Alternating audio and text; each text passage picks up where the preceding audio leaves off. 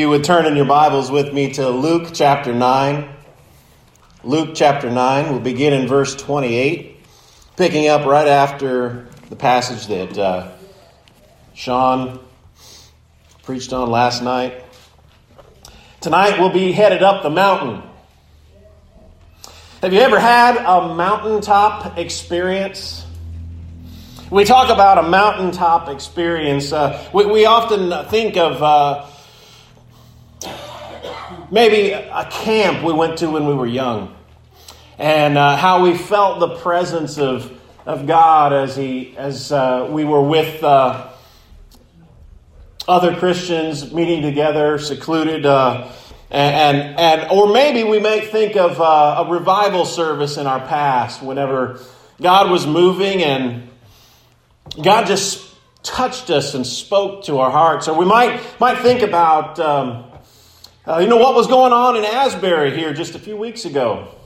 We think of uh, that when we think of a mountaintop experience. And tonight we're going to look in on a mountaintop experience. We're, we're looking secondhand at uh, a firsthand experience of a mountaintop with uh, Peter, James, and John, along with Jesus. And, and I hope that uh, as we look into this, the Lord touches us, and that we, we can have a touch from Him as well. Let's uh, go ahead and read our text. Beginning in verse 28, it says, Now, about eight days after these sayings, he took with him Peter and John and James and went up on the mountain to pray. And as he was praying, the appearance of his face was altered, and his clothing became dazzling white.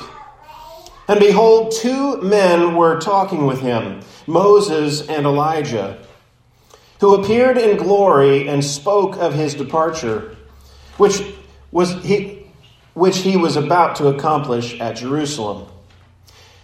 Now Peter and those who were with him were heavy with sleep. But when they came, became fully awake, they saw his glory and the two men who stood with him. And as the men were parting from him, Peter said to Jesus, Master, it is good that we are here. Let us make three tents, one for you, and one for Moses, and one for Elijah, not knowing what he said. As he was saying these things, a cloud came and overshadowed them. And they were afraid as they entered the cloud. And a voice came from out of the cloud saying, This is my son, my chosen one. Listen to him. And when the voice had spoken, Jesus was found alone. And they kept silent and told no one in those days anything of what they had seen. Let's pray. Father, we thank you for your word. Lord, we pray that you would uh, open our eyes to see and our ears to hear. Lord, your word is a lamp unto our feet and a light unto our path. Lord, I pray that you would um, speak to us tonight. In Jesus' name, amen. We had just heard last night, I was here too. It's the first time I got to hear Sean preach. Um, we just heard last night that uh, the, the last verse of the passage from last night said, But I tell you truly, there are some here standing who will not taste death until they see the kingdom of God. And Sean alluded to this very, very thing the kingdom of God was expected. It was close. And Jesus here was telling them, You're going to taste, you're going to see the kingdom of God coming. And the very next story we see, the very next one, you have Jesus glowing. what an odd thing. He, he, he's shining brightly like the sun. I think Sean was onto something whenever he said that these disciples may have seen the coming of the kingdom right there in that very next passage. Now, this is just eight days later. Eight days later, Jesus takes with him just three disciples. He doesn't take with him all of the twelve. He doesn't have the crowds coming up with him. He just has three, and they go up on top of the mountain for one specific purpose, at least the disciples think to pray. They go up to the mountain to pray, to commune with God. The disciples probably didn't expect what they were going to experience, did they? And when a mountaintop experience happens, it's usually unexpected. We may coming to do, be coming to do what we always do, just out of faithfulness. We come to hear God's word preached, we come to pray, and all of a sudden, God shows up when we weren't expecting Him. And as he was praying, says the appearance of his face was altered, and his clothing became dazzling white. Wouldn't you like to have been there? to see this? His face was altered, and his clothing became dazzling white. It started with his own skin. It wasn't that his clothes began shining first, but it started from the inside out. You know, this ought to remind us of something else that we've seen in Scripture. He went up on a mountain and he began to shine. And there was a time when Moses went up on a mountain. He went up on the mountain to speak to God. And when he came down, he didn't know that his face was glowing. And I think we should think about Moses Anyway, even if he wasn't mentioned in this text, but he is. Because Jesus, when Moses went up on the mountain and he, he began to glow and shine, this was a reflection of the glory of God because he had spent time with God up on the mountain. But with Jesus, it wasn't a reflection, it was the shining like the sun. The full brightness of his glory there in Jesus. Verse 30 And behold, two men were talking with him, Moses and Elijah. You have two men from the Old Testament brought back to, for that moment, for just that moment, to be there with Jesus. Jesus says that Moses wrote of him in other places. Moses knew of Jesus. He didn't know his name would be Jesus. He didn't know a lot of things about, but he, I believe, had an expectation of the Messiah to come. Moses had a faith in the seed of the woman who would come and crush the serpent's head. Moses, I believe, had a faith in that one who would come from the line of Judah and the scepter would not depart from Judah. Moses had said there would be a prophet like him that would one day come. And here he is coming back. Elijah, we know Elijah never died. Elijah was this prophet who one of the two people I can think of in the Old Testament, Enoch and Elijah, the two people who had never died, they were taken directly. We know Enoch from uh, Genesis chapter 5. He had uh, walked with God and he was not, for God took him. And you have Elijah, who Elisha is able to witness as this fiery chariot, chariot comes down and carries Elijah off. And he never died. And these two characters come and they meet Jesus on the mountain. And something I think we need to notice why, were, why was it these two characters? Why did these two people come and meet Jesus on the mountain? Moses represents the law, the first five books of the Bible. Jesus said it was the law of Moses, and Moses wrote of him. And Moses here stands before his Savior, just as he did before the burning bush. Representing the law, and Elijah represented the prophets. He was earlier than a lot of the prophets that we think of Isaiah and Jeremiah and Ezekiel and Daniel and all those, but he was one who could represent the prophets. And what we see here as Jesus meets with Moses and Elijah up on the top of the mountain is that the Old Testament, both the law and the prophets testify to Jesus. Moses and Elijah were there and they were talking with him.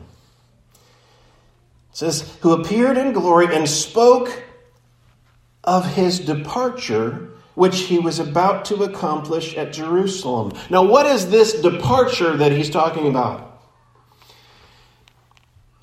It could be his death. Or maybe it's his death and resurrection together. But I think probably it's actually his death, resurrection, and ascension as he ascends 40 days later because it's speaking of his departure. But it's, it's more than that. I mean, uh, Jesus, uh, we know his, his, what he was about to accomplish in Jerusalem in the salvation of his people is that he would die for us, rise again, and he ascended into heaven, and he is seated right there, right now, at the right hand of the Father, interceding for us. Amen. But he uses, they use this word here. Luke uses this word. Speak of, spoke of his departure. The word there for departure is the word exodus. Exodus, a word that's familiar to us. What was the Exodus? The Exodus was the defining moment in the history of salvation of the Old Testament. We look at, old, at the Old Testament, and everything in the Old Testament, when it talked about God's salvation, pointed back and looked at the Exodus about when God delivered his people out of the bondage of slavery and he crossed the Red Sea with them. They walked through on dry ground and those Egyptians were drowned. The Exodus, with its ten plagues and with the miraculous signs that God accomplished. Throughout the Old Testament, the Exodus was that defining experience of God's people. And whenever God talked about his salvation, that's what was pointed to. And the prophets, like Isaiah, like Jeremiah, like others, they looked forward to a second Exodus, looking forward to a second Exodus when God would act in history just the same as he did before. And that second Exodus came when Jesus came and he went to the cross and he died for our sins and he rose again in glory and he ascended into heaven. And now, for the New Testament people of God, when we talk about salvation, we don't talk about the Exodus. We talk about the new thing that God did. We talk about the cross the blood, the resurrection. God did a second Exodus, a new experience where He shows His saving power for His people.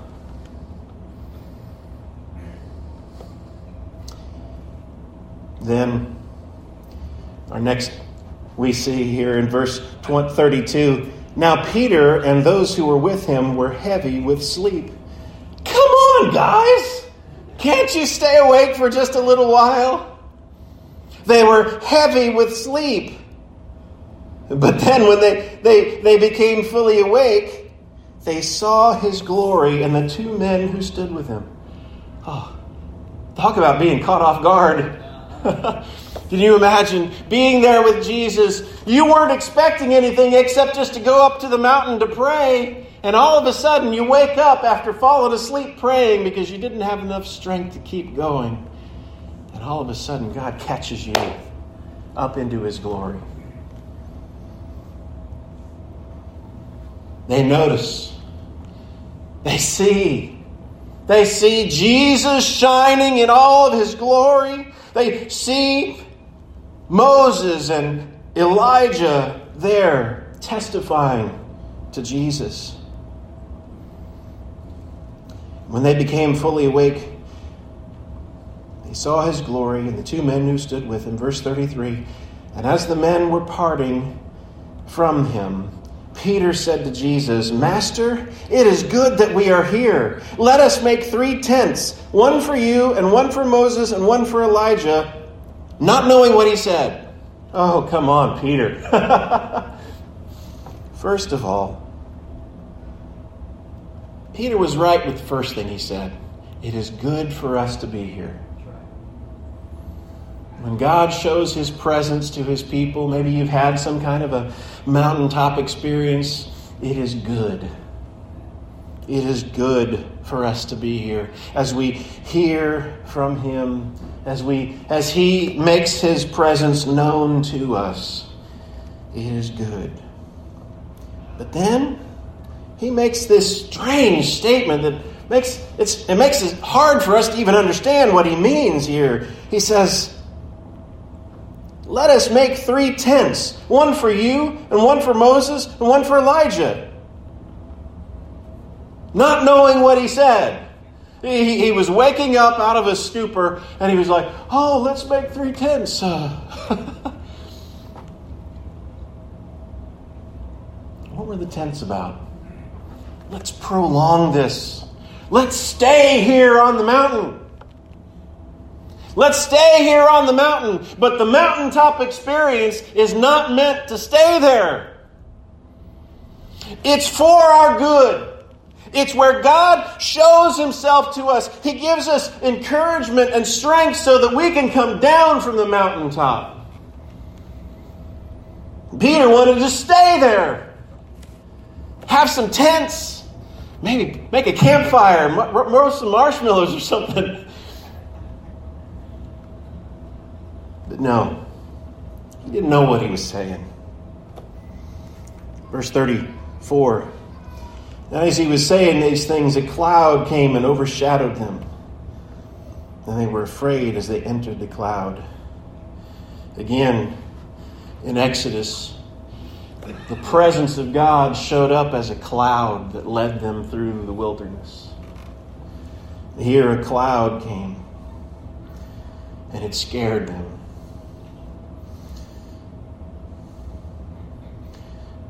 Sometimes our response when we face the presence of God is, is fear. But it's still good. Then, as it continues here in the text, it says, And a voice came out from the cloud, saying, This is my son, my chosen one. Listen to him. This ought to also sound really familiar. It sounds very similar to what was said at Jesus' baptism. When John baptized Jesus, we know the heavens were open and a dove, uh, the Spirit came down and settled on Jesus like a dove. And the, a voice came from heaven saying, This is my Son, with whom I am well pleased. Here we have the same voice God the Father speaking, saying, This is my Son, my chosen one. Listen to him. The purpose of the mountaintop experience for J. Peter, James, and John was to, for God the Father to testify to them so that they would know, they would have confidence that Jesus really was who he said he was, even before the resurrection. And I believe uh, Peter, especially, really held on to that as a, as a very important moment that was a linchpin for how he could have confidence even through all the suffering he went through. Verse 35, well, verse 36. And when the voice had spoken, Jesus was found alone. They just disappeared, they were gone. And they kept silent and told no one in those days about anything what they had seen. Well, that just ruins what I was about to say, doesn't it? the purpose of the mountaintop experience is so we can come down and tell everybody about it, right? Not yet. What happened with the disciples? When they came down, they kept silent in those days.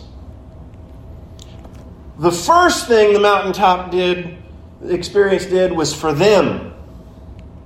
It was for them. It was for their own growth, for their own um, maturity in following Christ. It wasn't primarily for those on the outside. If our response to the mountaintop experience doesn't have time to mature in our hearts, and we just go and we start telling about it, And we might just get caught up in enthusiasm. We may not really fully understand it.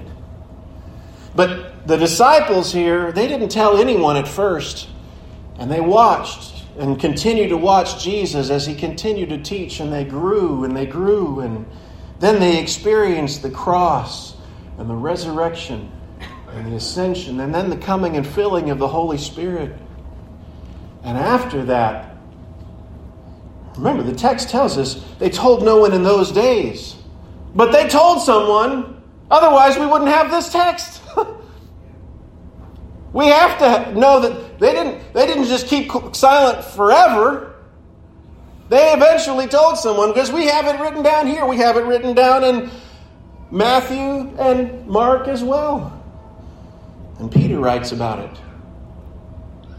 Peter writes about it in 2 Peter he says, For we did not follow cleverly devised tales when we made known to you the power and coming of our Lord Jesus Christ. For we were eyewitnesses of his majesty when that majestic voice was heard. It said, This is my son. Even for Peter, his last letter that he wrote before he died, when he was encouraging these believers to stay strong because after his departure, fierce wolves were going to come. And what does he tell these people about? We weren't making stuff up. we weren't following cleverly devised tales. This really happened. We were eyewitnesses. When we read this story about Jesus glowing, it doesn't sound like the real world we live in, does it? But Peter says he was an eyewitness. It was real. It was real. He really saw Jesus shining. He got a glimpse of the glory of God. Oh, that we could have a glimpse like that. But for Peter, this served as, as a glimpse of his glory that gave him confidence that he knew that he, could, he saw it with his own eyes. Jesus was God in the flesh, the second person of the Trinity. He was not just a man, but he was God.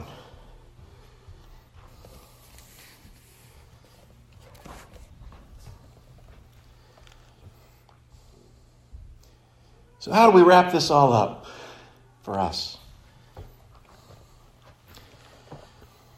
You want a taste You want a glimpse of the glory of God? Sometimes it might show up when you're not expecting it. God can show Himself to you even when you're just doing the very routine things you do. The disciples, they were just going to pray. In fact, they weren't really all that fervent in it. They fell asleep. and God overcame all that.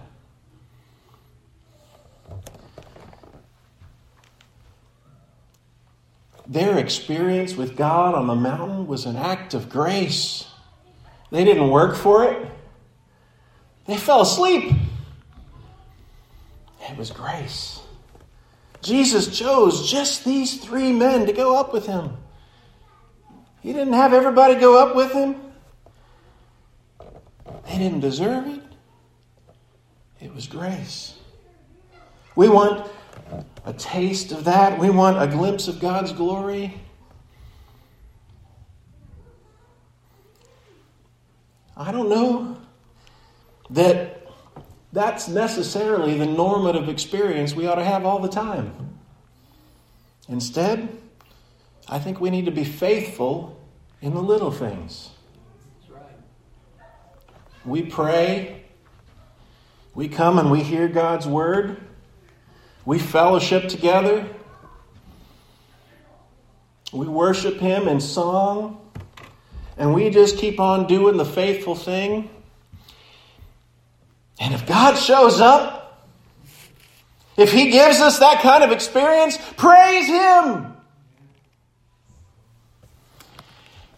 And if we just keep on praying and keep on singing and keep on hearing God's word preached, and we never have that mountaintop experience, praise Him. He's still good, He's still God. And at least we can say we've been faithful.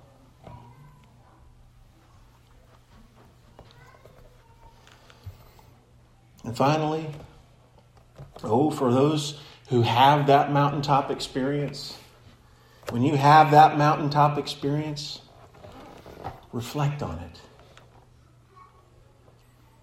Reflect on it. The disciples now, part of this is because of the, the, the position that, that they were in at the time. You know, if they started telling everybody about this before the resurrection, even the, the other disciples might try to lock him up in the loony bin. Do you see Jesus glowing? What?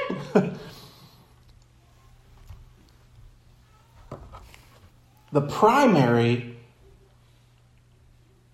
purpose of that experience is for the believer at the mountaintop to grow us deeper. But it doesn't stay there. Just like we know. It's written down here because they told someone eventually about it.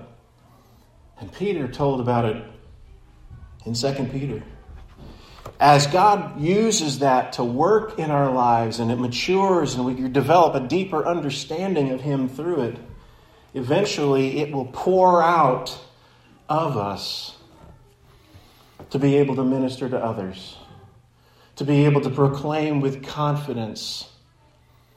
I'm talking about the real deal here.